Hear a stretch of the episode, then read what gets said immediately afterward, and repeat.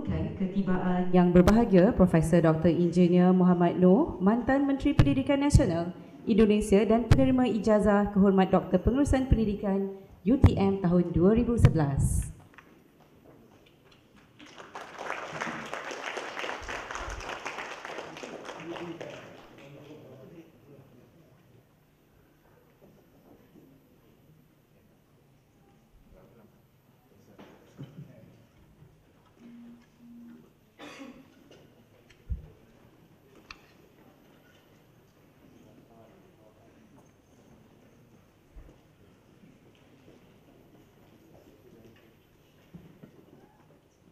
Assalamualaikum warahmatullahi wabarakatuh. Salam sejahtera dan salam muafakat Johor. Yang berbahagia, Profesor Dr. Engineer Muhammad Rafiq bin Datuk Abdul Kadir, Dekan Fakulti Biosains dan Kejuruteraan Perubatan UTM. Yang berbahagia, Profesor Dr. Hadi Nur, Pengarah CS Nano, Ibn Sina Institute for Scientific and Industrial Research UTM. Yang berbahagia, Profesor Dr. Engineer Muhammad Noor, mantan Menteri Pendidikan Nasional Indonesia, penerima ijazah kehormat Doktor Pengurusan Pendidikan UTM tahun 2011, pegawai-pegawai kanan universiti, tuan-tuan, puan-puan, hadirin hadirat yang dihormati sekalian. Selamat datang ke sesi syarahan umum membangun sinergi generasi milenial antara Indonesia, Malaysia. Majlis merakamkan ucapan ribuan terima kasih di atas kebersamaan para tetamu jemputan hadir pada pagi ini. Hadirin sekalian, bagi memberkati majlis kita pada hari ini, mohon untuk memberkati majlis dengan bacaan Al-Fatihah.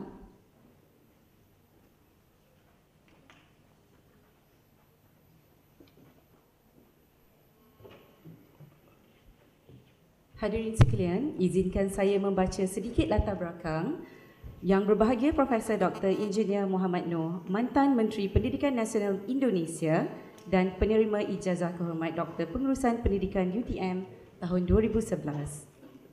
Profesor Dr. Engineer Muhammad Noor dilahirkan di Surabaya, Jawa Timur pada 17 Jun 1959 dan merupakan anak ketiga dari 10 orang adik-beradik. Lalui perkahwinan bersama isteri tercinta, Dr. Lai, Dr. Laili Rahmawati, keluarga beliau telah dikurniakan seorang puteri bernama Rahma Rizkina Mardotila. Dari sudut akademik pula, Profesor Dr. Engineer Muhammad Noh atau lebih mesra dengan panggilan Pak Noh telah melanjutkan pelajaran tertiary di Institut Teknologi 10 ITS November Surabaya dalam kejuruteraan elektrik pada tahun 1978. Kecemerlangan beliau telah melayakkan beliau menjadi pensyarah kejuruteraan elektrikal ITS pada tahun 1984. Pada tahun 1997, beliau dilantik menjadi pengarah Politeknik Elektronika Negeri Surabaya PENS di ITS. Berkat kepimpinan dan kewibaan beliau, PENS menjadi rakan kongsi kepada Japan Industrial Cooperation Agency JICA sejak tahun 1990. Karirnya terus melonjak naik apabila beliau dilantik sebagai Rektor ITS dan juga Profesor Bidang Ilmu Digital Control System dengan pakar sistem kejuruteraan biomedik pada tahun 2003. Ini menjadikan Pak Noh sebagai rektor termuda dalam sejarah ITS. Buku berjudul Strategi dan Arah Dasar Pemanfaatan Teknologi Maklumat dan Komunikasi, SAKTI, merupakan karya yang ditulis ketika beliau menyandang jawatan sebagai rektor.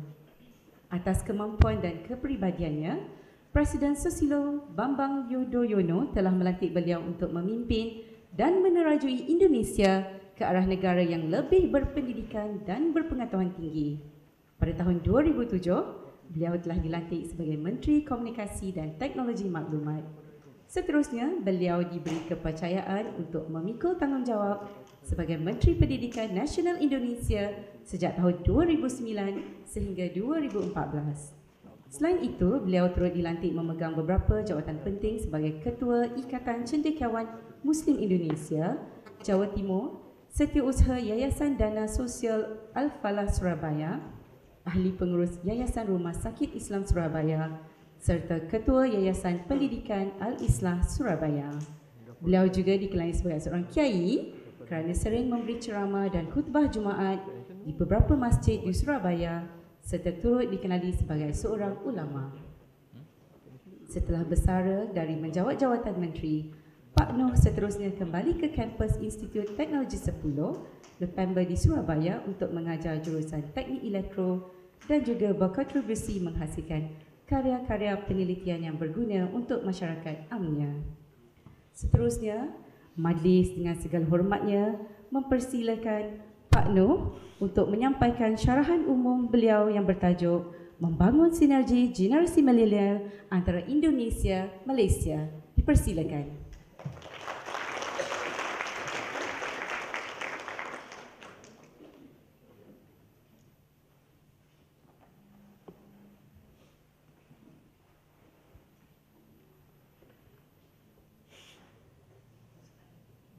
Terima kasih.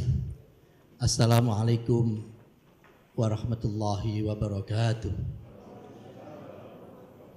Selamat pagi, salam sejahtera yang sama-sama kita hormati, kita memuliakan sahabat saya, Prof. Afik, Dekan atau Dean Faculty of Biomedical Engineering, Bapak Profesor Radinur, Pak Konjen, dan seluruh pensyarah para dosen, para mahasiswa yang hadir di sini, dan di antaranya para dosen yang hadir di sini, beberapa dosen ataupun guru besar dari Fakultas Kedokteran Gigi Universitas Airlangga Surabaya. Selamat datang bisa bergabung di forum yang menurut kami sungguh sangat berbahagia.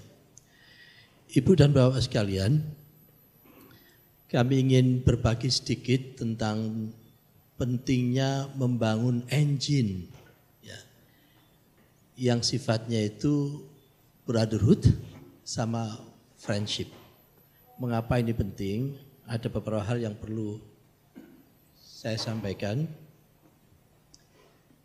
Jadi kita itu dapat atau boleh memilih sahabat, tetapi kita tidak bisa memilih tetangga. Ya. Kita dapat memilih sahabat, tetapi tidak boleh atau tidak bisa memilih tetangga. Demikian juga kita bisa memilih sahabat, tetapi kita tidak bisa memilih saudara. Indonesia dan Malaysia itu ditakdirkan bertetangga. Kalau ada yang tidak mau jadi tetangga, entah Malaysia tidak mau jadi tetangga Indonesia, atau Indonesia tidak mau jadi tetangga Malaysia, maka carilah tempat yang lain. Dan itu impossible. Itu impossible. Sejak dulu kala letak geografis Malaysia ya di situ. Letak geografis Indonesia ya di situ. Maka kalau tidak mau bertetangga, cari tempat lain. Begitu mencari tempat lain, berarti itu negara lain yang mau kita occupied. Jelas tidak mungkin. Demikian juga kalau kita bisa memilih sahabat, tapi kita tidak bisa memilih saudara. Saudara begitu kita dilahirkan, saudara kita yaitu sudah given. Oleh karena itu, yang perlu kita siapkan dengan baik yaitu menyiapkan engine yang memiliki prinsip-prinsip bagaimana kita bisa bersahabat dan bisa bersaudara. Indonesia dan Malaysia bukan sekedar tetangga, tetapi tetangga dan saudara. Karena dari sisi kesejarahannya dua negara ini memiliki rumpun yang sama dan banyak sekali di antara kita entah orang tuanya ada di Malaysia, sekarang dia tinggal di Indonesia atau yang sekarang tinggal di Indonesia, orang tuanya dari Indonesia. Seperti Prof Rafiq. Ya, dari Banten, dari Sultan uh, Hidayatullah. Oleh karena itu sekali lagi kita berharap UTM ini bisa menjadi engine untuk membangun brotherhood sekaligus juga friendship.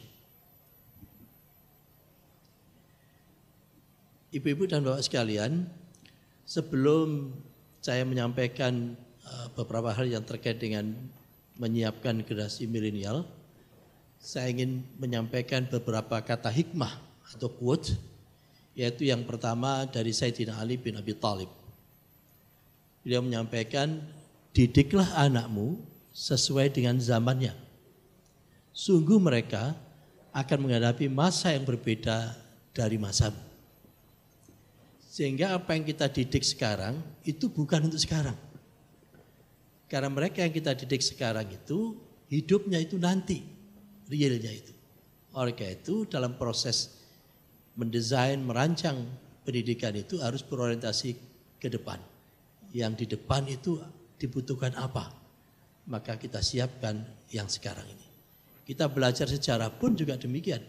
Belajar sejarah bukan untuk sejarah, tapi belajar sejarah itu untuk masa depan. Yang kedua, setiap orang boleh menulis kata hikmah atau quote ini. Saya pun juga menulis. Tidak apa-apa. Tidak apa-apa. Ini bebas saja. Karena kalau saya tidak memperkenalkan tulisan ini, saya siapa lagi yang akan memperkenalkan? Oleh itu silahkan sama-sama menulis. Saya coba saya merenungkan bahwa setiap generasi itu memiliki tugas kesejarahan sesuai dengan zamannya. Oleh karena itu, ukirlah setiap lembar sejarah itu dengan prestasi.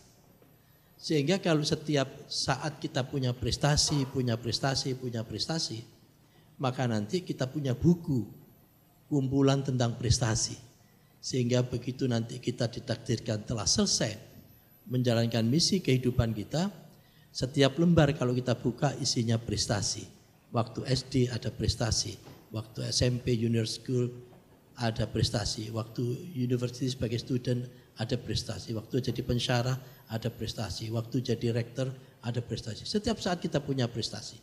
Sehingga kumpulan buku kita itu lembar-lembar dari prestasi itu. Yang kedua, yang berikutnya saya ingin sampaikan quotes dari Pak Khairul Tanjung. Pak Khairul Tanjung ini anak muda yang relatif sukses, dia termasuk orang 10 besar terkaya di Indonesia. Dia nomor 5, meskipun awalnya dia berasal dari keluarga yang tidak begitu kaya. Maknanya miskin. Itu. Dia menyampaikan bersainglah dengan pemenang. Niscaya menjadi juara di saat menang. Dan kalau toh kalah masih terhormat. Karena saingan kita itu pemenang. Jangan bersaing dengan yang kalah, kalau toh menang kita belum tentu juara. Karena yang kita kalahkan itu orang yang kalah. Dan kalau kita kalah dengan orang yang kalah sungguh sangat memalukan. UTM bersaing bukan dengan universitas-universitas biasa. Tapi dia harus bersaing dengan universitas top ranking in the world. Dan itu insya Allah bisa. Kami punya keyakinan insya Allah UTM bisa. Dan sekarang pun juga ranking dunianya pun juga terus naik, terus naik. Dan itu kalau diteruskan, setiap tahun naik, setiap tahun naik, nanti akhirnya bisa paling atas. Sepanjang yang atas tidak boleh naik. Kalau yang paling atas itu naik juga, maka kita juga tidak bisa. Tapi kalau yang atas tidak boleh naik, nah kita masih bisa itu.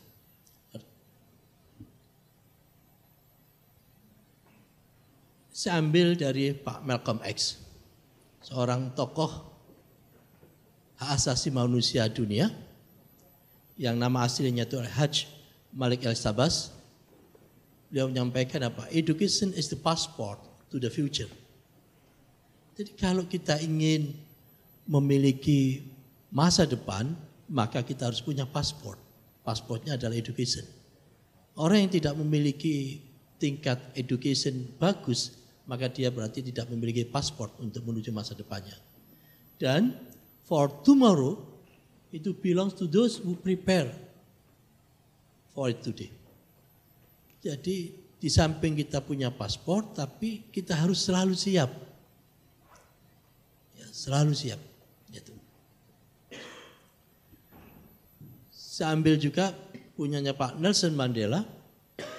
Dia bilang apa? Education is the most powerful weapon which you can use to change the world. Jadi kalau mau merubah dunia ini, kalau UTM dan Malaysia ingin memimpin dunia ini, kalau Indonesia mau memimpin dunia ini, maka beri perhatian secara khusus dunia pendidikan kita. Tanpa pendidikan, saya kira kita tidak akan bisa berkembang dengan baik. ini pun juga selalu saya tanamkan kepada anak-anak, para mahasiswa, ya, jargon ini, student today, leader tomorrow. Jangan dibalik, ya, jangan dibalik. Leader today, student tomorrow. Kalau dibalik leader today, student tomorrow, itu artinya apa? Seorang pemimpin yang masih baru belajar. Kalau seorang pemimpin ini baru belajar, maka dia nanti errornya banyak karena masih baru belajar. Oleh karena itu, jangan menjadi pemimpin kalau masih belajar. Belajar menjadi pemimpin, jangan ngurusi yang besar. Ngurusi pemimpin yang ada di rumah tangga atau skala kecil. Oleh itu jargon ini menjadi penting, tidak apa-apa. Ini semua menjadi student, iya. Profesor Rafiq dulu juga menjadi student, tapi sekarang menjadi leaders. Maka nanti siklus ini akan terus berjalan, terus berjalan. Saya ambil dari Pak Karl Popper. Ya. Bisa jadi pengetahuan kita itu terbatas. Apa yang kita ketahui itu sangat terbatas. Yang tidak kita ketahui justru sangat tidak terbatas. Ini memberikan uh, sentuhan bahwa kita tidak boleh sombong. Karena yang kita ketahui itu jumlahnya sedikit dibanding dengan yang tidak kita ketahui. Saya ambil dari Pak Einstein, Albert Einstein. Imajinasi itu lebih penting dari pengetahuan. Karena apa? Karena pengetahuan itu berbicara tentang apa yang sudah diketahui, apa yang sudah difaham. Tapi imajinasi itu akan memproduksi pengetahuan. Sehingga haruslah di antara kita, anak-anak kita, kita beri kesempatan untuk berimajinasi. Tetapi tidak boleh terlalu lama berimajinasi itu. Nanti dipikir tidak sehat itu. Ya kan? itu, tapi harus ada waktu-waktu tertentu untuk melakukan imajinasi.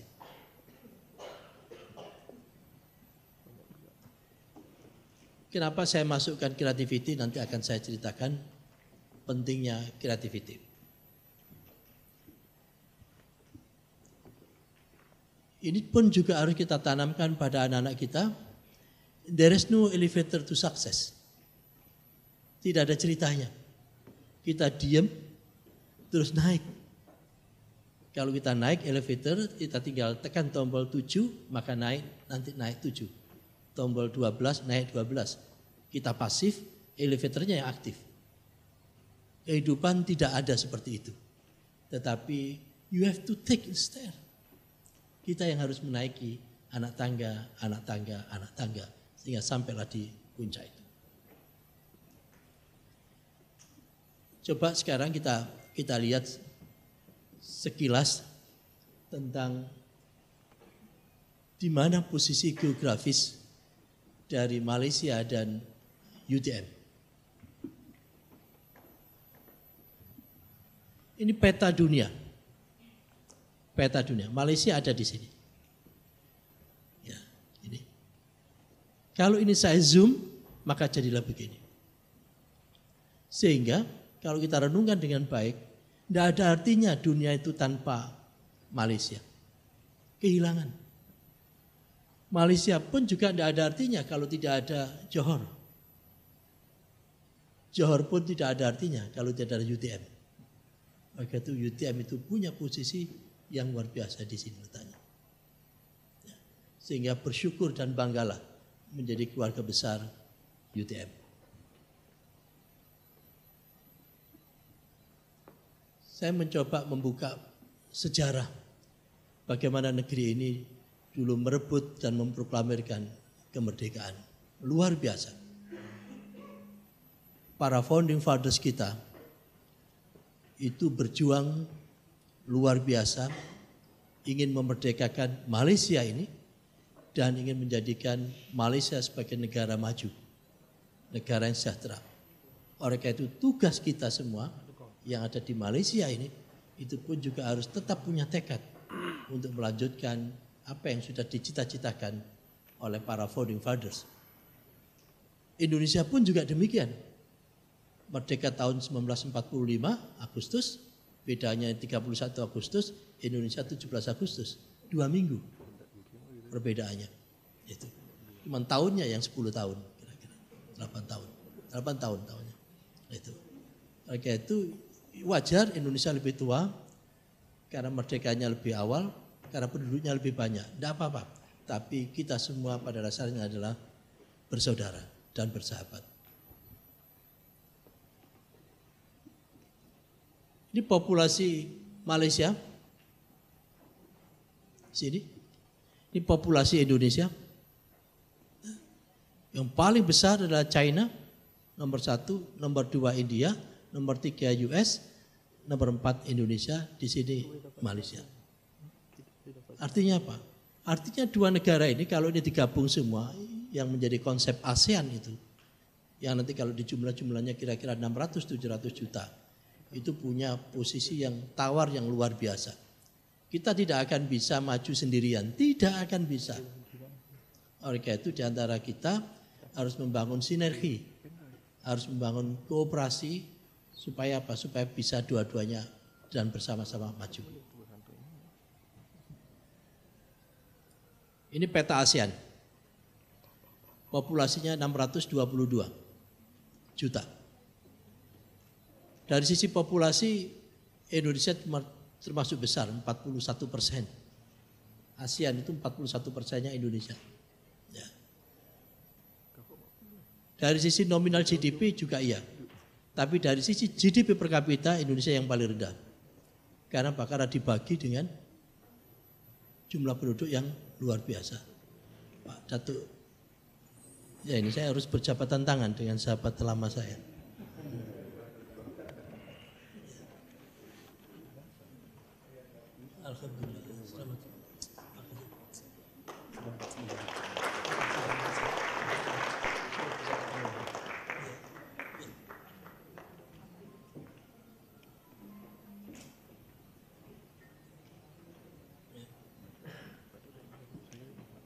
Populasi Malaysia.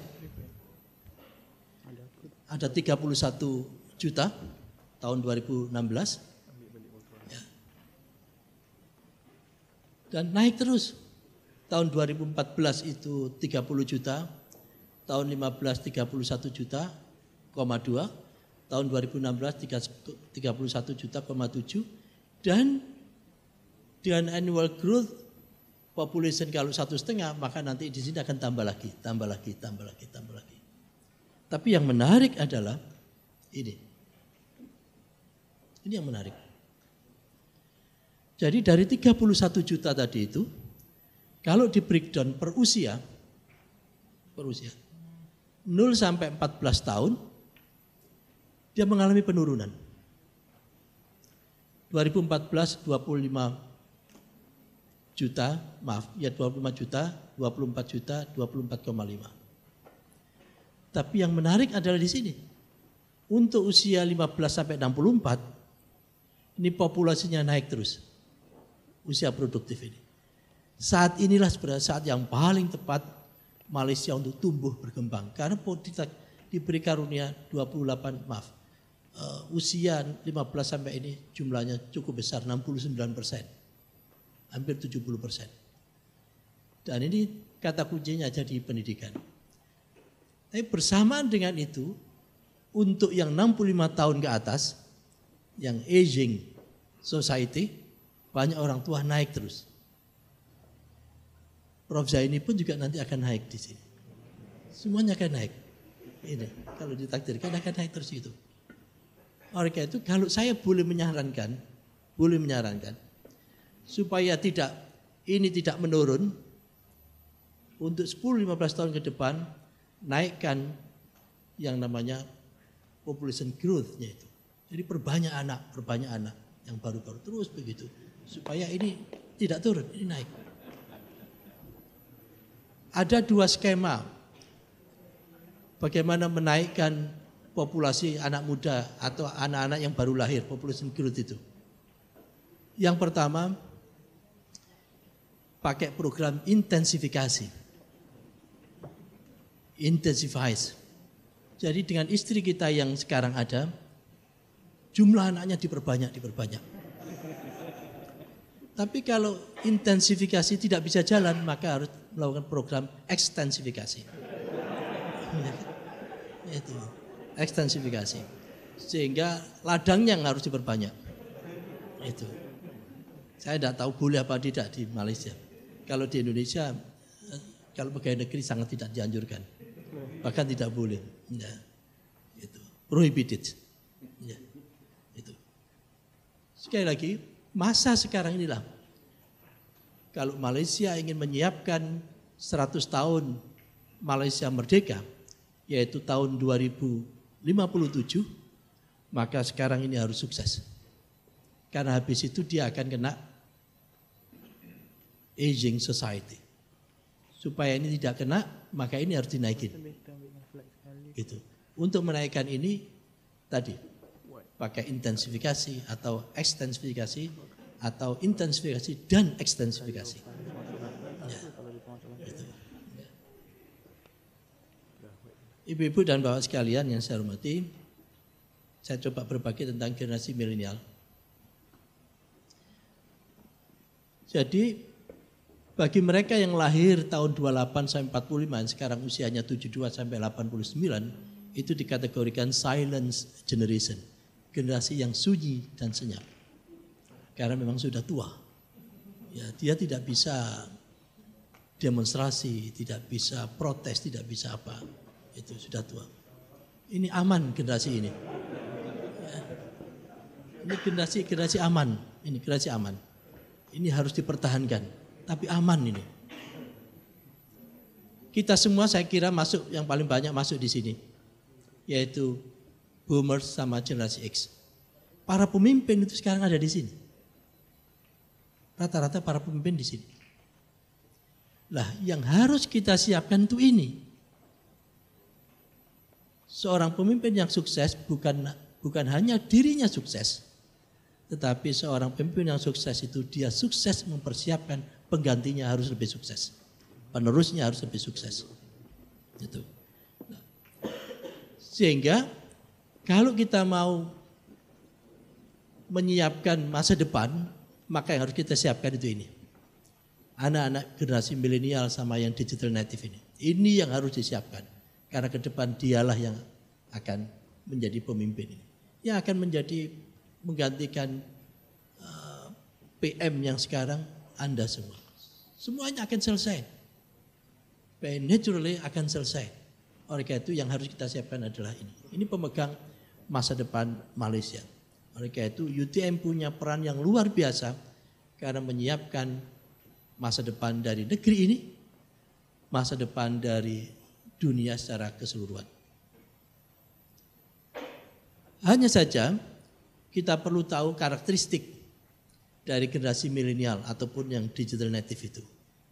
Karena kalau kita tidak memahami karakteristik dari digital native ataupun milenial, itu ibaratnya kita mengelola material tapi kita tidak tahu karakteristik material itu. Berbeda mengolah biji plastik dengan mengolah biji besi. Kalau biji plastik cukup temperatur 100 derajat selesai, bisa dibentuk. Tetapi begitu materialnya itu biji besi 100, 100 derajat Celcius tidak bisa. Dunia pendidikan pun juga demikian generasi yang masuk ini generasi milenial. Oleh karena itu sistem pendidikan kita pun juga harus menyesuaikan. Bukan generasi milenialnya yang harus menyesuaikan pendidikan, tapi sistem pendidikanlah yang harus menyesuaikan generasi milenialnya itu. Nah, salah satu di antara karakteristiknya itu satu, dia connected. Tidak ada di antara kita yang tidak terkoneksi, tidak terhubung. Semuanya terhubung. Meskipun melalui virtual connected.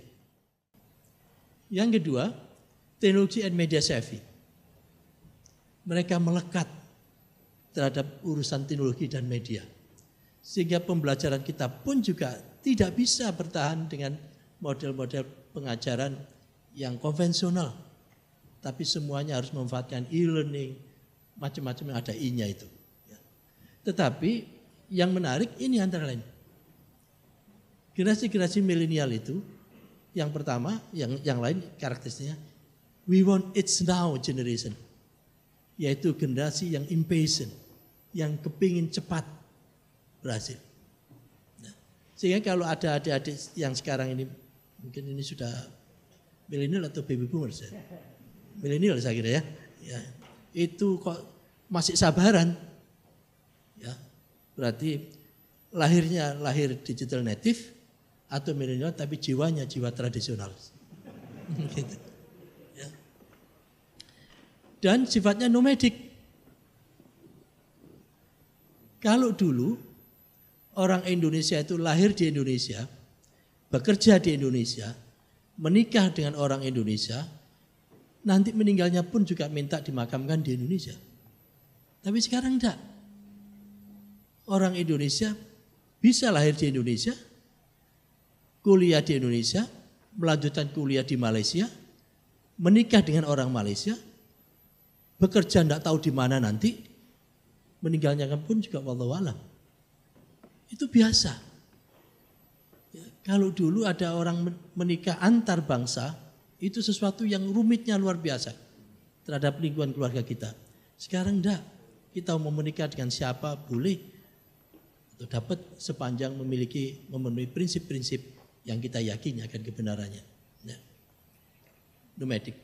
Terus yang berikutnya lagi diverse dengan karakteristik yang diverse itu tidak lagi terbatas pada bangsa Malaysia hanya untuk bangsa Malaysia, bangsa Indonesia hanya untuk bangsa Indonesia, tidak.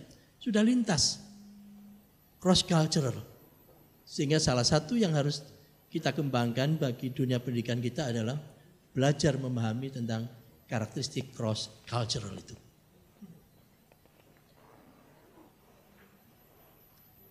Kita bersyukur ditakdirkan lahir di Indonesia, kita bersyukur ditakdirkan lahir di Indonesia di Malaysia.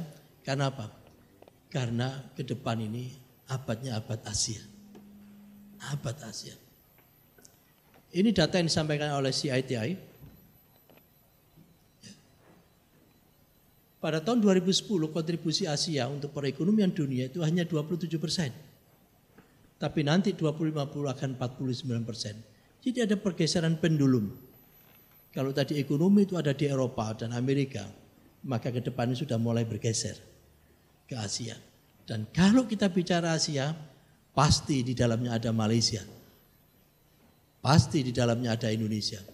Maka berbahagialah kita ditakdirkan menjadi bangsa Malaysia dan bangsa Indonesia. Dan bersyukur pula ditakdirkan lahirnya sekarang. Tidak dulu-dulu. Kalau dilahirkan, ditakdirkan lahir dulu, sudah meninggal, tidak sempat ikut menikmati kebangkitan Asia.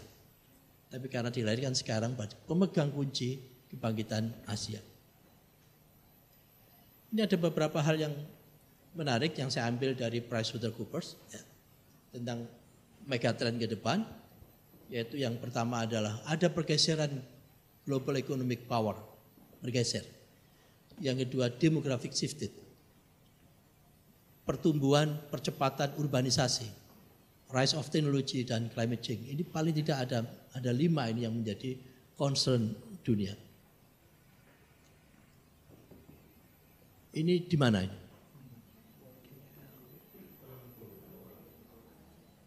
Mana? Kok tahu kalau ini Kuala Lumpur? Tidak ada tulisannya. Tapi ada tandanya. Ada ikon ada ikon. Banyak ikon setiap negara itu memiliki ikon-ikon tertentu. Malaysia memiliki ikon antara lain ini. Meskipun tidak ada tulisannya, tahu bahwa ini adalah Malaysia. GL. Itu kalau dalam bahasa Arab itu Al-Halim yakfi bil isyarah wala im la yakfi walau bitijarah. Orang yang cerdas itu dengan bahasa isyarat aja paham. Jadi dengan ini aja tahu. Tapi orang yang tidak cerdas itu dilempar batu pun tidak paham. Gitu. Nah, kita semua insya Allah menjadi orang-orang yang cerdas. Ini pergeserannya. Memang kalau dulu ini sebelum masehi awal-awal setelah Masehi, tapi untuk ke depan itu ini. ada pendulum yang bergeser. Ya. Pergeseran demografik. Ya. Untuk orang-orang yang 60 tahun ke atas akan bertambah. Sehingga apa yang harus kita lakukan? Riset-riset kita pun juga harus mengarah bagaimana tetap mempertahankan atau menaikkan quality of life dari orang-orang yang sudah dewasa atau orang yang sudah tua. Jangan sampai begitu populasi ini naik, yang orang tua ini naik, kita perguruan tinggi tidak mempersiapkan hasil-hasil riset kita yang untuk mendukung mereka. Karena mereka ini jumlahnya besar, 21 persen nantinya. Sekarang 10 persen. Sehingga sudah saatnya kita kita bergaul dengan baik dengan orang tua, orang tua yang sudah 60-an tahun ke atas. Apa sih yang diinginkan, bukan yang dibutuhkan. Katanya berbeda antara keinginan dan kebutuhan itu. Ya. Yang diinginkan oleh orang tua yang sehingga dia tetap memberikan uh, atau mendapatkan uh, quality of life yang yang bagus. Gitu. Saya lompati aja. Saya lompatin aja. Urbanisasi juga luar biasa, ya. Saya lompatin ini. Diperkirakan nanti 44 persen akan ada tambahan urbanisasi. Maka pendidikan pun juga harus mengadopsi karakteristik dari masyarakat urban sama karakteristik dari masyarakat rural tentu akan berbeda. Karena berbeda itu pula lah maka social engineering untuk urban sama untuk rural itu pun juga akan berbeda. Saya mendengar di sini pun juga akan mengembangkan KKN. Apa bahasa Indonesia-nya? Bahasa Inggrisnya apa KKN? Ya. Kuliah kerja nyata, tapi di sini ada apa namanya? Practice learning atau apa gitu ya. Itu.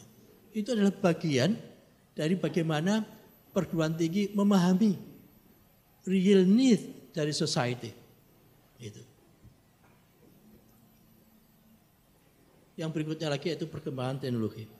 Saya ini ada 100 slide. Ya, ada 100 slide, jadi cukup banyak ini.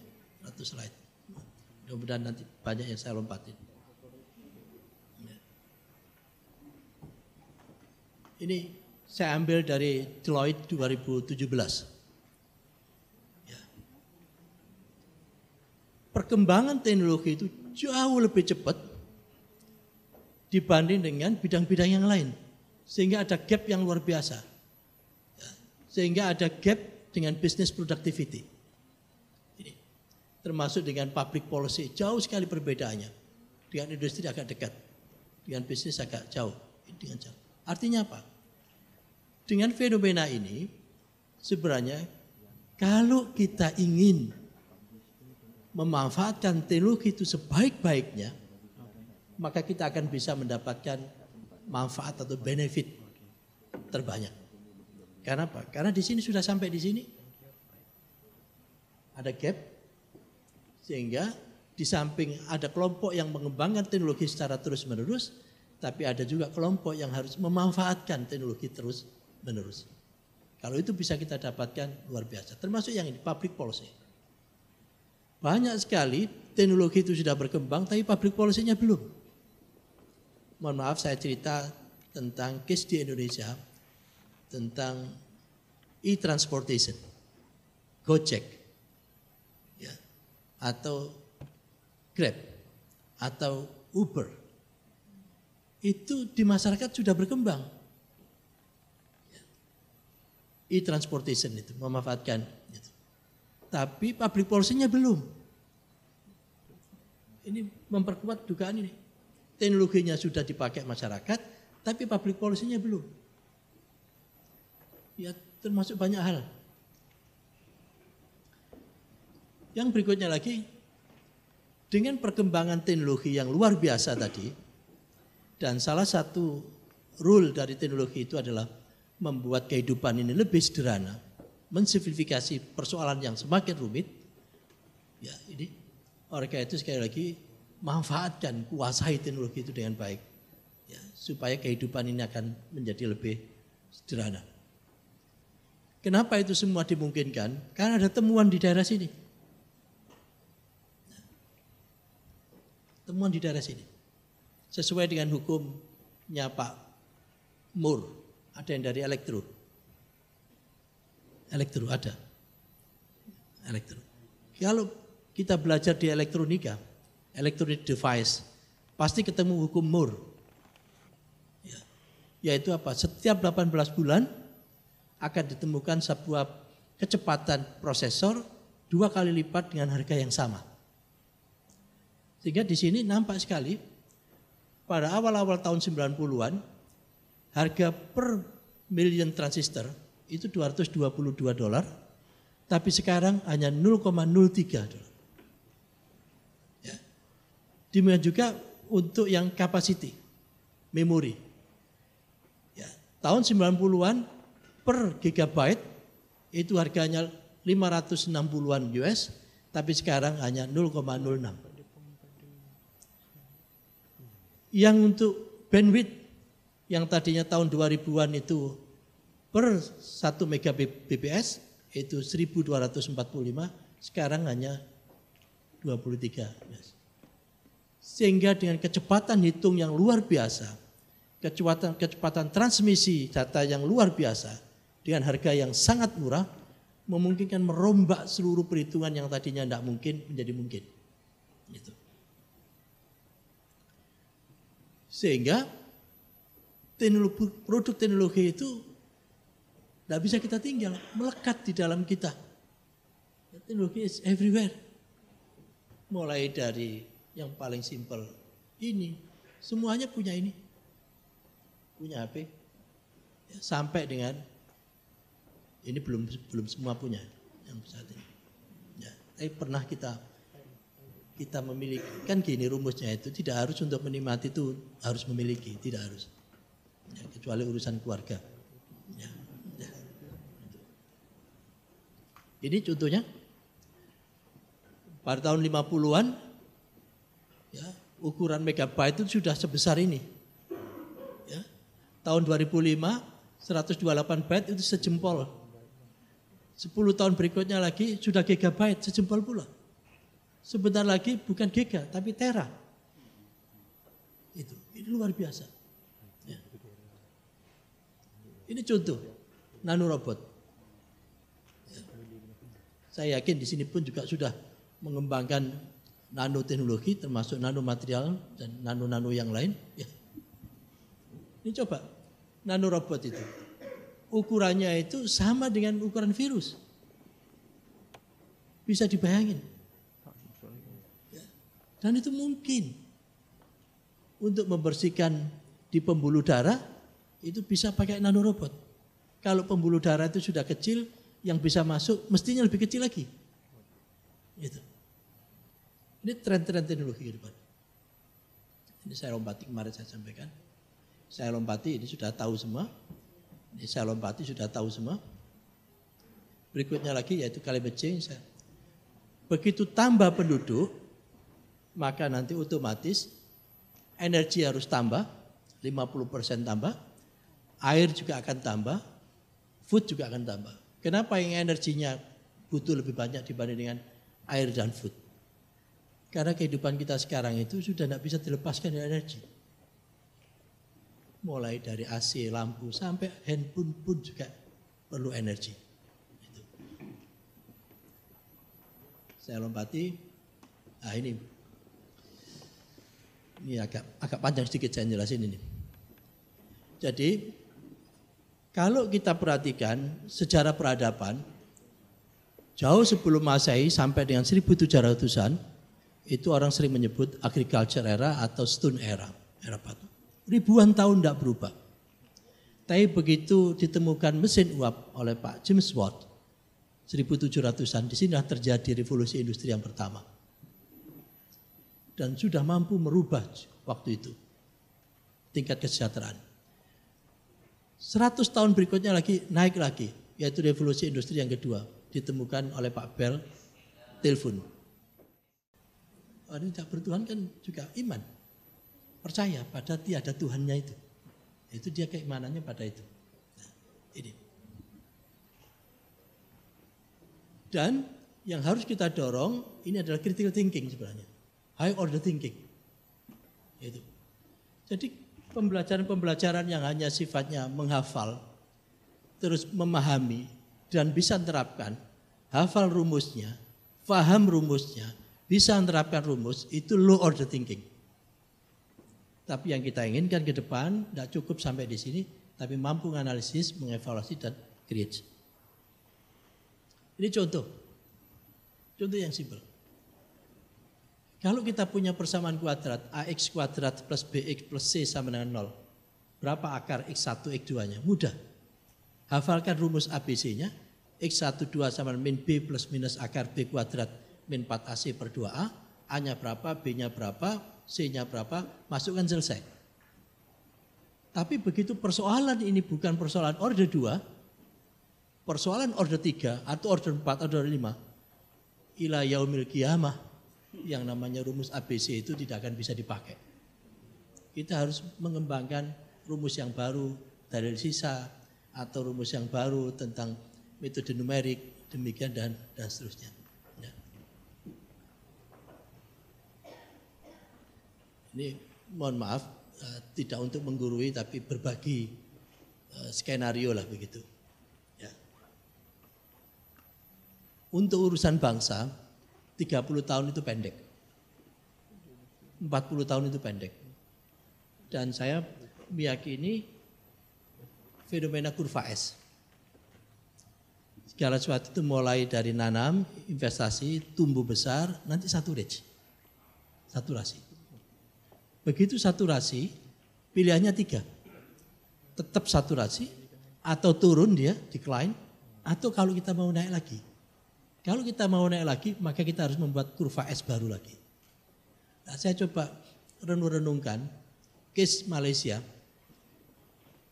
Tahun-tahun 50-an, 60-an masih menanam. 70 masih menanam. Investasi di sini.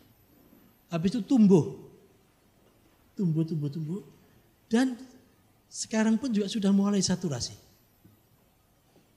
Saturasi. Ada trap di situ. Tentu kita tidak ingin begini, tidak ingin begini, tapi yang kita ingin begini. Oleh karena itu, kita saatnya sekarang ini investasi besar-besaran. Dengan usia produktif yang tadi hampir 70 persen, yang usia 15 sampai 60-an tadi itu, maka di sinilah saatnya ini. Untuk apa? Untuk mempersiapkan abad kedua. 100 tahun berikutnya lagi Malaysia kayak apa? Ini, ini awal pertama merdeka 57, nanti 2057 satu abad, maka kita harus meletakkan fondasi yang kokoh supaya bisa dipakai untuk satu abad berikutnya lagi dan seterusnya. Dan kata kuncinya adalah investasi besar-besaran di SDM yang berkeadilan. Ada catatannya berkeadilan. Karena kalau tidak berkeadilan hanya yang punya uang aja yang bisa sekolah.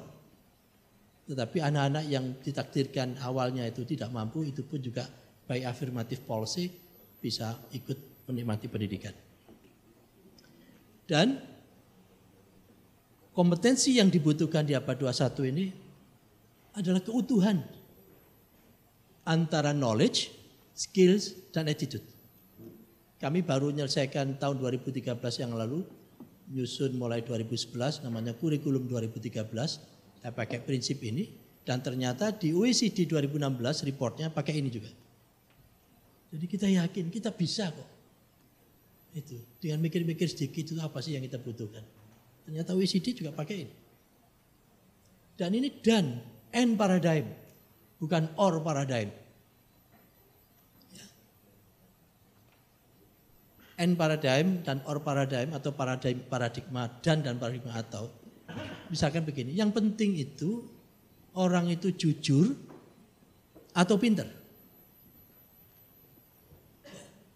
Yang penting itu orang itu jujur atau pinter. Ya kan? Itu our paradigm. Sehingga ada pemimpin yang mengatakan kita tidak butuh orang pinter, kita butuh orang jujur. Coba bayangin kalau di Indonesia atau di Malaysia isinya orang jujur semua, tapi tidak bisa apa-apa, mau diapain? Yang kita butuhkan itu ya pinter, ya jujur. Persis seperti kita waktu memilih istri dulu, ya kan? Yang penting itu yang cantik atau yang pinter. Ya kan? bayangkan cantik, pol cantik, cantik sekali gitu, tetapi buta huruf. Enggak tega kita mau menikah. Ya. Yang penting ya yang cantik dan pinter. Yang cantik atau yang pinter atau yang kaya. Bisa dibayangkan cantik, pinter, miskin luar biasa, hutang calon mertuanya itu banyak, saudaranya banyak kan pusing juga. Oleh karena itu ya yang cantik, yang pinter, dan yang kaya. Tetapi juga yang akhlaknya baik, santun. Bisa dibayangkan pinter, kaya, cantik, tapi judesnya luar biasa. Judes itu apa kalau bahasa Malaysia ya? Apa judes itu? Eh? apa Pak Nuradi, Pak Adi Nur? Judes, kejam, oh, garang, ya, ya. garang. Jadi cantik, winter, kuaya, tapi garang sekali. Selesai satu hari. Cerai, udah. Ya, oleh karena itu yang kita minta ya yang yang cantik, yang pinter, yang kaya, yang santun, itu saja belum cukup. Tambah satu lagi, mau. Ya, dia willing juga gitu. Kalau enggak mau terus mau diapakan. Gitu. Gitu ya. Ini coba perhatikan, ini saya ambil dari World Economic Forum 2015. Ini tren yang di yang dibutuhkan yang need, needed. Pekerjaan-pekerjaan yang sifatnya rutin sudah selesai serahkan aja pada mesin. Tapi yang kita butuhkan adalah kemampuan berpikir yang tidak rutin. Inilah yang higher order thinking itu. Ya. Ini saya kira sudah, saya lompatin aja. Ya. Ini saya sedikit berbagi. Kebanyakan kita itu sampai di sini. Atau paling banter sampai di sini. Insight. Yaitu yang kemampuan berpikir untuk menjawab what happened? Apa yang telah terjadi? Itu modelnya model descriptive analysis. Jadi begitu kita punya informasi, bisa menjawab apa yang telah terjadi. Di depan sana ada kerubut-kerubut banyak orang, kita tanya apa yang telah terjadi. Begitu kita punya informasi, oh di sana tadi ada kecelakaan, maka selesai sudah. Itu sifatnya deskriptif. Tetapi harus kita naikkan lagi ke insight. Mengapa itu kecelakaan bisa terjadi? Itu saja juga belum cukup. Gimana caranya supaya ke depan tidak ada kecelakaan, prediktif, dan gimana caranya yang kita prediksi itu memang benar-benar terjadi, tidak terjadi kecelakaan. Inilah foresight itu. Kemampuan membangun pola pikir yang dari insight ke insight dan ke foresight itu saya kira bagian dari dunia pendidikan tinggi kita. Ini saya kira beberapa skills yang dibutuhkan untuk ke depan, mulai yang sifatnya pribadi dan seterusnya. Ya. Jadi creativity, saya terima kasih dulu saya dikasih buku sama Pak Zaini tentang kreatif knowledge dan seterusnya. Ini ada rumus yang simple. Ya. Everyone is creative. Ya. Semuanya kreatif. Salah satu contoh pertanyaan yang kreatif kalau kita jadi guru itu begini. Ini ada kotak square segi 4, panjangnya 6, lebarnya 4. Berapa kelilingnya? 20. Tidak ada lagi. Ini 6, ini 4, maka kelilingnya. Keliling itu apa ya bahasa Melayunya apa? Hah? Apa namanya? muter terus gini kan ya. Iya. Itu kan 20 kan. Model-model soal seperti ini itu model-model soal yang out of date. Tidak membangun creativity. Tapi coba kalau ini ada segi 4 yang kelilingnya tadi 20 terus saya jadiin panjang, berapa panjangnya? Ya 20 juga kan. Tapi sekarang akan berbeda. Anak-anak ini ada kawat panjangnya 20, tolong buat square. Ada yang menjawab 19, ada yang menjawab 28, ada yang menjawab 37, ada yang menjawab 46, ada yang menjawab 55. Banyak pilihan. Ya. Karakteristik dunia modern itu pilihan. Karakteristik dunia ortodoks dulu itu tidak ada pilihan. Makanya di mana-mana negara ini ada pilihan. Pilihan raya, pilihan umum, pilihan ini, pilihan ini. Selalu ada pilihan. Coba sekarang, kalau yang menjawab 19 berapa luasnya? 9 meter persegi. Yang 28, 16 meter persegi. Yang 37, 21 meter persegi. Yang 55, 25 meter persegi. Coba sekarang kalau per meter persegi itu harganya 1 juta dapat berapa? Yang jawab 19 dapat 9 juta. Yang jawab 55 dapat 25 juta. Loh kok beda? Ya. Meskipun materialnya sama, sama-sama 20 meter, tapi begitu disuruh membuat kotak, square itu bisa berbeda-beda. Kehidupan seperti itu. Semua orang dikasih 24 jam. Tidak ada yang dikasih 24 jam. Hanya saja dalam 24 jam itu ada yang dapat 100 ribu, dapat 500 ribu, dapat 1 juta, bahkan ada yang kehilangan. Ada yang kemalingan, tidak dapat apa-apa. Itu. itu bagian dari kreatif. Nah untuk bisa menjadi kreatif, tolong betul ini. Paradigma yes and itu jauh lebih penting dibandingkan paradigma yes but. Kan ada orang kalau kita tanya, bisa? Iya, tapi, tapi, tapi, but, but, but. Batnya pun juga lebih banyak daripada ini. Akhirnya tidak bisa. Tapi yang kita butuhkan ke depan itu, yes and. Iya, dan ini yang akan saya kerjakan. Dan, dan, dan. Itu. Saya kira bersyukurlah Malaysia kalau dikaitkan dengan IT di sini. Indonesia masih bertahan dan berusaha untuk naik. Ya. Sepanjang ini tidak naik, Indonesia bisa mengalahkan. Tapi kalau ini ikut naik, ya kita berat juga. Itu. Ya. Ada inspirasi yang menarik. Nanti ini berbagi tentang uh, penaklukan Konstantinopel, Bizantium. Ya. Kerajaan Bizantium itu mulai 672 sebelum Masehi sebelum Nabi Isa. Baru bisa ditaklukkan 1453. Luar biasa. Ya. Ini Bizantium. Ini di daerah ini dia berkuasa 650 tahun, di daerah ini dia 1100 tahun. Ini. Ya. Ini skema peperangannya itu begini. Ini Bizantium atau yang sekarang Istanbul. Di pinggirnya ini ada benteng-benteng yang luar biasa besarnya. Bertahun-tahun, berkali-kali, ini tidak bisa dikalahkan. Tidak bisa dikalahkan. Termasuk Sultan Mehmet I tidak bisa mengalahkan ini.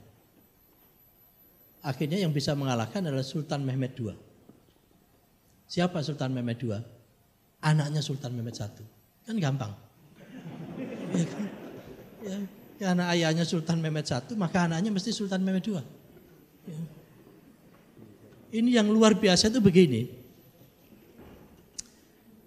Karena punya pengalaman di sini diserang beberapa kali tidak bisa berhasil dan di sini di di Horns Hornsdon ini di sini dikasih rantai. Ini Selat Marmara. Dikasih rantai. Sehingga kapal tidak mungkin ke sini. Oleh karena itu tentara Bizantium tidak perlu diperkuat di sini. Dia diperkuatnya di daerah sini. Sehingga beberapa kali pertempuran lewat sini tidak berhasil. Nah, si Sultan Mehmed II punya ide yang luar biasa. Di luar kebiasaan. Makanya namanya luar biasa. Ya kan? Di sini memang ia dipasang rantai, akhirnya apa? Kapal-kapalnya ada kira-kira 70 kapal dari Sultan Mehmet II ini dinaikin bukit. Terjunkan di sini. Di Golden Horn. Di sini ada pos penjagaan. Apa dia tidak tahu kalau di sini ada orang naikkan kapal? Tahu, tapi dia tidak percaya.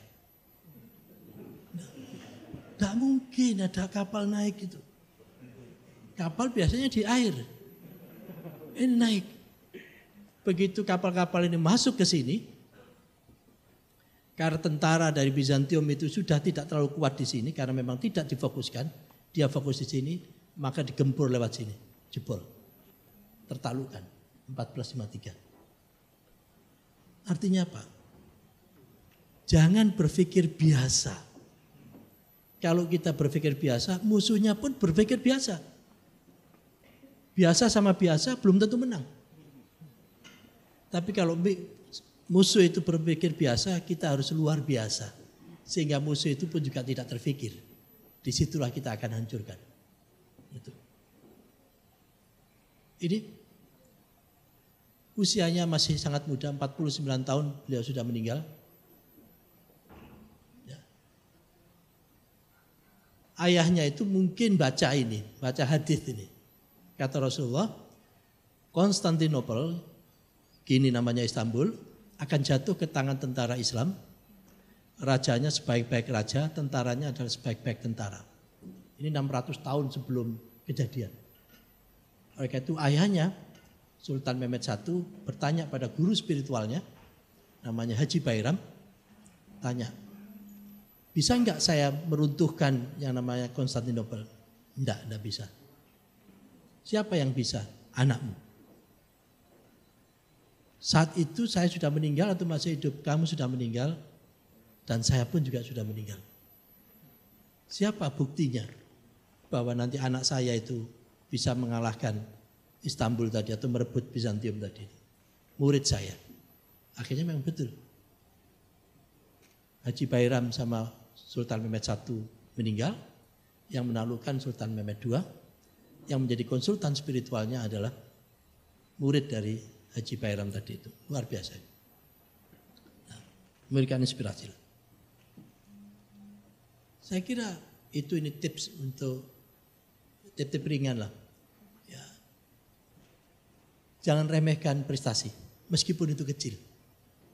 Jarum jam tidak akan bergerak kalau menitnya tidak bergerak. Menit tidak akan bergerak kalau detiknya tidak bergerak. Oleh itu, setiap hari kita harus berprestasi, berprestasi, berprestasi. Itu. Kecil akumulasi jadi besar. Jadilah seperti mesin. Tidak ada mesin itu lebih besar dari mobilnya. Tidak ada. Kalau saya pinjam istilahnya Arnold Toynbee, creative minority. Creative minority. Kecil tapi kreatif luar biasa. Itu yang akan menentukan. Ini ada research yang dilakukan di MIT tahun 90-an tentang tikus.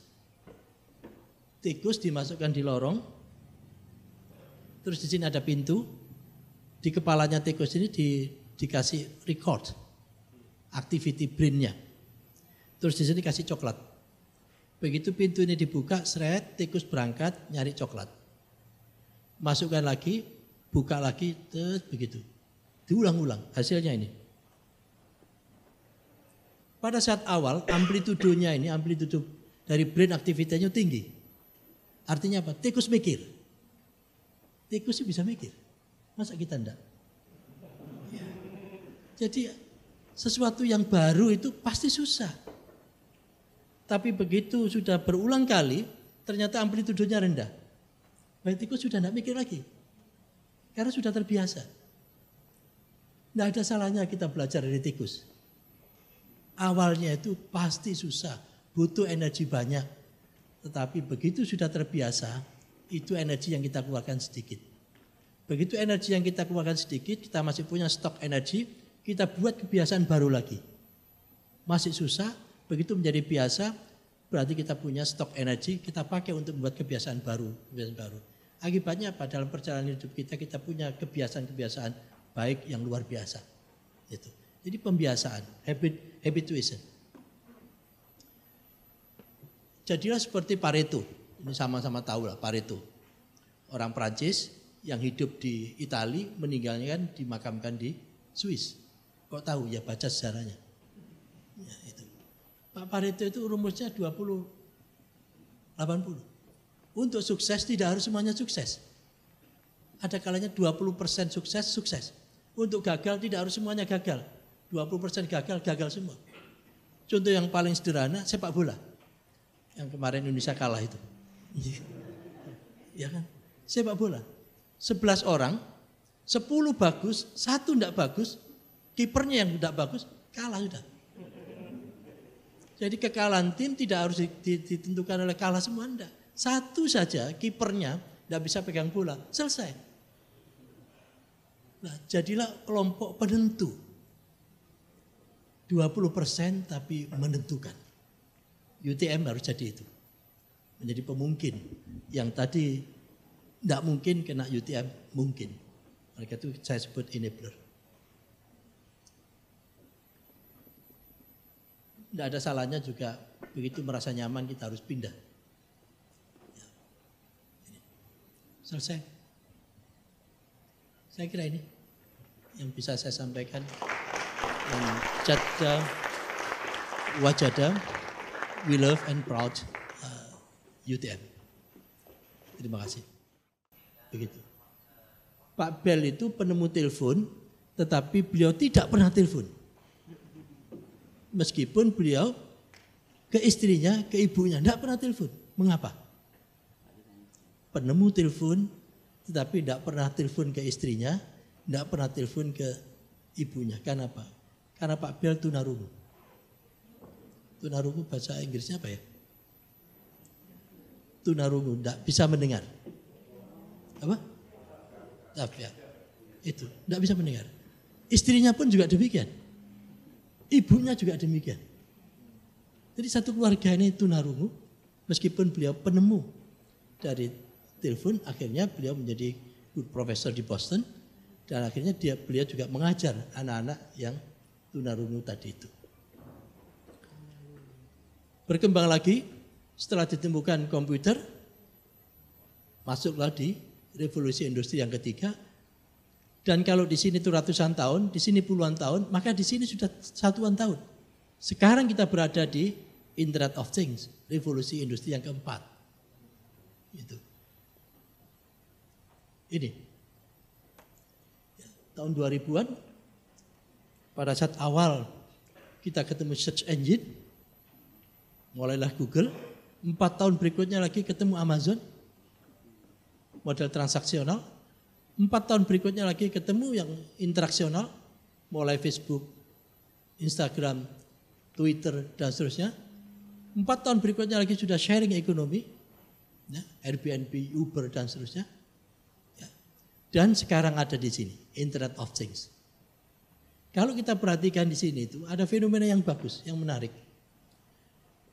Uber atau Airbnb, Uber taruhlah, taksi terbesar di dunia, tapi dia tidak punya satu taksi pun mobil yang ditaksikan. Amazon toko retail terbesar, tapi dia tidak punya satu toko pun. Apa makna di sini? Mohon tidak tersinggung. Untuk bisa menikmati tidak harus memiliki. Untuk bisa bisnis di transportasi tidak harus punya mobil. Untuk bisa bisnis di retail tidak harus punya toko. Oleh itu trennya untuk menikmati tidak harus memiliki kecuali urusan keluarga. Urusan keluarga tidak boleh kita menikmati tanpa memiliki, harus itu. Ya. Coba di dunia komputer juga begitu. Komputer generasi awal namanya mainframe. Besar sekali. Satu komputer dipakai banyak orang. Berkembang lagi PC. Personal komputer. Satu orang satu PC, satu komputer. Dan sekarang satu orang banyak komputer. Begitu kita buka komputer di sini, itu terhubung dengan komputer lain, komputer lain, komputer lain. Sehingga ada yang menerjemahkan dengan korelasi sosial activity atau sosial fenomen. Kalau mainframe itu generasi awal yang sangat tradisionalis sekarang itu dikategorikan sebagai prostitusi satu komputer dipakai banyak orang prostitut. Berkembang itu yang sangat tradisional, yang sangat tidak beradab. Berkembang lagi PC, satu komputer satu orang, monogami. Dan sekarang lagi ngetren satu komputer satu orang banyak komputer, poligami. Itu sosial trend dari kalau kita ambil fenomena komputer tadi itu. Itu. Tapi saya tidak menganjurkan itu. Itu hanya fenomena teknologi aja. Sekarang ini yang yang Internet of Things. Ini luar biasa. Terutama di dunia konvergensi. Kalau dulu yang namanya robot itu ya hanya untuk ambil model on off, model on off, model on off seperti PLC dan seterusnya. Tapi sekarang dengan perkembangan artificial intelligence yang luar biasa, robot itu bukan sekedar pekerjaan mekanik, tapi sudah masuk di wilayah emosi. Bisa tersenyum, bisa tertawa, bisa marah. Kalau robot ini itu dikombinasikan dengan biomaterial dan artificial intelligence yang sangat canggih, maka ini hampir sama dengan orang. Kulitnya ini pun juga sama dengan kulit kita, wajahnya pun juga bisa dibentuk. Oleh karena itu tren yang terakhir yang saya baca, ke depan tidak lama lagi orang akan lebih suka menikah dengan robot. Karena apa? Wajahnya sesuai dengan selera. Dia tidak macam-macam. Kalau sekarang ini kalau kita pulang malam, Pak Zaini, istri kita tanya, dari mana aja? Kok malam-malam? Kalau dengan robot mudah, begitu mau tanya, baterainya kita ambil. ya kan? Ya kan baterainya kita ambil dia sudah diem. Dia tidak pernah minta Hermes, ya, Louis Vuitton, Cacharel, Chanel, tidak pernah minta. Kalau kita punya rezeki sedikit lagi sudah minta. Demikian juga kalau seandainya divorce, maka minta harta waris. Robert tidak pernah minta harta waris. Itu sehingga trennya begitu. Bahkan ini yang menjadi kajian dari uh, orang-orang social engineering itu bosan ganti wajah siapa lagi, bosan ganti wajah siapa lagi. Ini yang bisa merubah landscape sosial itu. Kemarin juga dipamerkan mengenai 3D. Ya, luar biasa.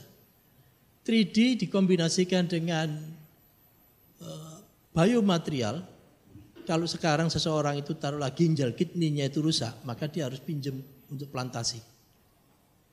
Nanti tidak perlu.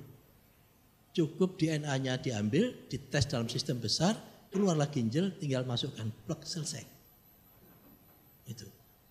Itu yang tren-tren yang menarik di dunia revolusi industri yang keempat atau Internet of Things. Demikian dan dan seterusnya. Ini saya lompatin.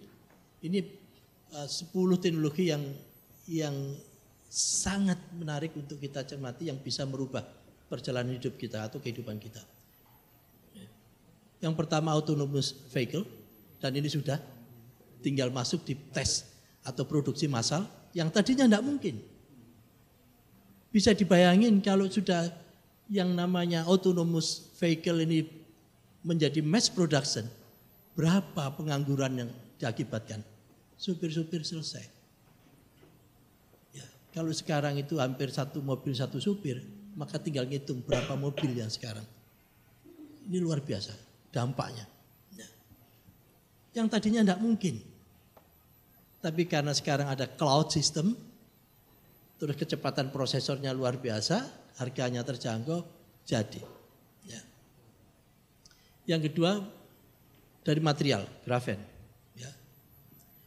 3D printing yang sudah di kemarin dipamerkan di pameran itu ya. ya. Massive Open Online Course MOOC. Ya, saya yakin di sini pun juga sudah dikembangkan dan saya juga di Indonesia mengembangkan Indonesia X. Ya, itu kita mengembangkan MOOC dan itu gratis, free untuk siapa pun. Dosen-dosen yang punya yang prominence yang bagus kita minta, kita rekam, kita masukkan di situ dengan platform tertentu sehingga bisa interaksi. Tidak tidak seperti kita ngambil di YouTube. Tapi ada interaksi, ada evaluasi di situ. Dan itu akan merombak sistem perguruan tinggi kita yang konvensional itu satu perguruan tinggi, satu seat ini hanya untuk satu orang, maka nanti ke depan unlimited. Sehingga mahasiswa UTM bukan lagi puluhan ribu, tapi bisa ratusan ribu jutaan tergantung dari daya tarik atau atraktivitas yang bisa dihasilkan dari UTM. Ini virtual currency, ya, wearable technology, ya, ini yang sudah ngetrend. Kalau sekarang kan sepatu kita pakai sepatu kan hanya untuk nutupin, untuk melindungi kaki. Sayang. Ya, kalau seandainya sepatu kita ini bisa kita pasang sensor untuk menunjukkan berat badan kita, sehingga begitu kita pakai tahu berat badan kita. Untuk ibu-ibu menjadi penting. Iya kan? Ini tambah apa enggak berat badan saya? Dipasang lagi sensor untuk mengetahui tekanan darah saya, bisa tahu. Demikian juga untuk harga saham berapa, tahu semua. Sekarang sekarang sudah terkoneksi semua. Itu. Dan ini sebentar lagi akan akan menjadi masal. Contohnya sekarang jam-jam tangan itu untuk sembarang juga bisa. Sudah dimulai itu. Nanti baju pun juga demikian, celana pun juga demikian, sepatu pun juga demikian, dan seterusnya. Itu adalah fenomena konvergensi sebenarnya. Dari sisi teorinya, konvergensi. Teknologi itu akan bergabung, ya, karena ada ada ada filosofi sinergi. Kalau di teknologi saja itu bergabung, bersinergi, berkonvergensi, maka kalau rakyatnya, masyarakatnya, orangnya tidak mau konvergensi, tidak mau bersinergi, berarti dia bertentangan dengan karakteristik dasar zaman sekarang. Oleh karena itu, perbanyaklah sahabat, karena sahabat itu akan menjadi bagian dari kesuksesan kita. Jangan menambah lawan, karena lawan itu akan menjadi faktor kegagalan kita. Itu. Drone, ya, saya kira sama tahu lah. Sekarang sudah mulai, kalau sekarang uh, pembelian pakai i, apa? Kalau pembelian e-marketing itu macam-macam. Masih diantar sama apa namanya e-shopping dan seterusnya diantar sama ada ada apa kendaraan yang mengantarkan nanti tidak perlu orang. Sudah sudah turun datang ngasih. Turun datang ngasih. Itu ini lahan penelitian yang luar biasa. Aquaponik ya untuk pertanian, smart home ya itu sudah tren, electricity storage ya itu ini juga gabungan yang tadi saya lompat aja. Ya. Ini yang akan berkembang sama dengan tadi. Oh ini sih. Ya. Yang tidak kalah penting itu ini information war. Ya. Kalau perang-perang konvensional itu pakai tank, pakai ini dan seterusnya. Dan tank-tanknya itu tank-tank cerdas. Maka begitu kita bisa membuat cyber army yang bisa merusak sistem dari smart tank, smart tank dan seterusnya itu bubar selesai juga. Satelit pun juga sudah luar biasa, semakin banyak satelit di angkasa sana. Ya. Saya lompatin, saya lompatin, saya lompatin. Ini perkawinan antara space industry dan solar industry jadilah ini. Perkawinan antara car dan un unmanned teknologi jadilah yang autonomous car. Perkawinan antara building teknologi dan smart automation jadilah smart home dan seterusnya. Jadi konvergensi. Jadi tidak ada teknologi yang bisa berdiri sendiri, tidak ada. Oleh karena itu kalau ditarik ke sosial karakter, tidak mungkin orang itu bisa berdiri sendiri, tidak mungkin. Dalam bahasa yang lain, kalau kita mau sukses, ya harus sinergi. Itu. Universitas Jutia mau sukses, ya harus sinergi. Ya. Apa yang harus kita siapkan dalam dinamika perubahan? Saya meyakini yang lain monggo silahkan sesuai dengan keyakinannya. Ini tesis yang saya yakini, tapi ibu dan bapak sekalian monggo kalau punya tesis yang lain. Apa? Yarfa'illahu alladhina amanu minkum walladhina utul ilma darajat. Bahwa Allah itu akan mengangkat beberapa derajat orang yang beriman dan orang yang berilmu. Ya. Oleh karena itu tesisnya iman, ilmu, amal. Tiga pilar itu. Beriman, berilmu, dan beramal. Bedanya itu kan di antara kita yang agama apa pun, itu yang bedanya berimannya. Percaya tapi pada Tuhan siapa, kan gitu aja bedanya. Berilmu semuanya berilmu, beramal ya semuanya beramal, tinggal berimannya itu yang punya banyak macam.